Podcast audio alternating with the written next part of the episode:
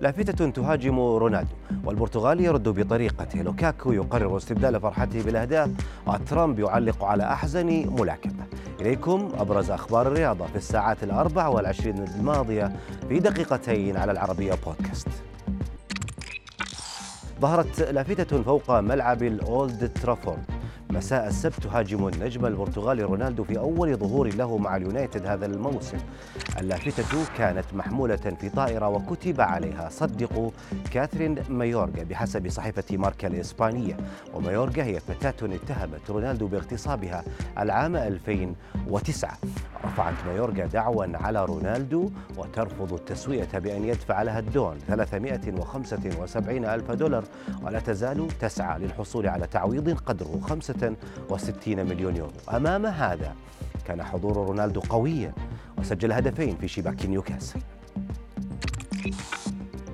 بعد هدفه الأول مع تشيلسي على ملعب ستامفورد بريدج قرر البلجيكي لوكاكو أن يتزحلق على ركبتيه احتفالا.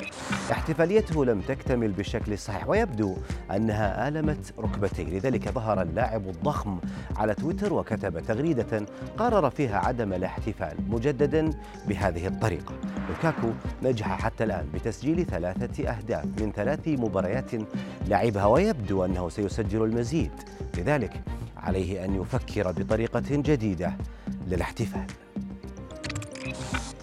خسر بطل العالم السابق للوزن الثقيل في الملاكمة إيفاندر هوليفيلد بالضربة القاضية. أمام النجم البرازيلي في الفنون القتالية المختلطة فيتور بيلفور في نزال أقيم أمس بفلوريدا. وجرى النزال بحضور الرئيس الأمريكي السابق دونالد ترامب الذي شارك في التعليق إلى جانب نجله دونالد ترامب جونيور. ولم يترك بيلفور ذو الرابعة والأربعين لمنافسه. هوليفيلد بثمانية وخمسين عاما أي فرصة وبادر بالهجوم منذ الثواني الأولى للنزال وأسقطه في نزال وصفه كثيرون بأحزن مواجهة في العالم.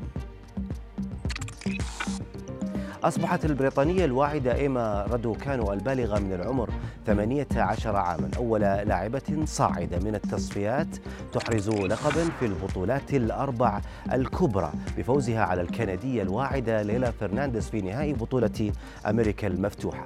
وباتت رادوكانو أول بريطانية منذ 44 عاما تفوز بلقب في البطولات الأربع الكبرى. أصغر بطلة في الجراند سلام منذ الروسية ماريا شارابوفا